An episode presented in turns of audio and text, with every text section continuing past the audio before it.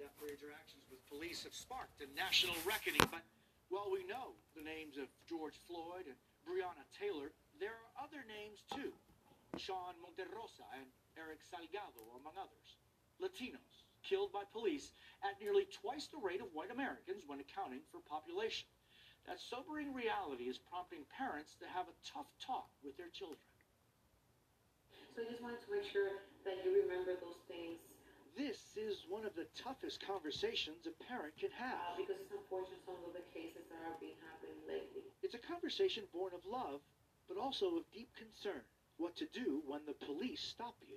And that's why I just want you to really, to keep in mind. I know that at that moment, you might feel a little bit concerned because you don't know exactly what's the reason that the police officer is stopping you. Digna Cabral has 3 children, ages 7 to 17. Tell me a little bit about what caused that and what made you start thinking about talking to your children about that.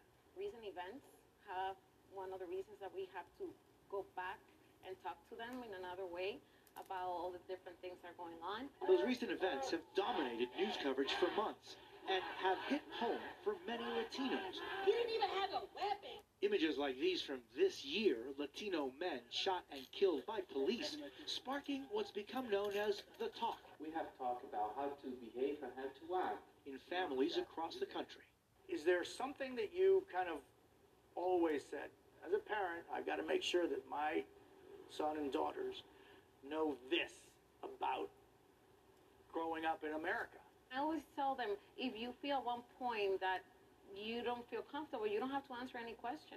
You just tell them respectfully, officer, I don't want to answer any question, I want to call my parents. Dr. Victor Rios, a professor at the University of California at Santa Barbara, has had the talk with his children. Rios says just a few years ago, while near campus, a police officer drew his weapon on him.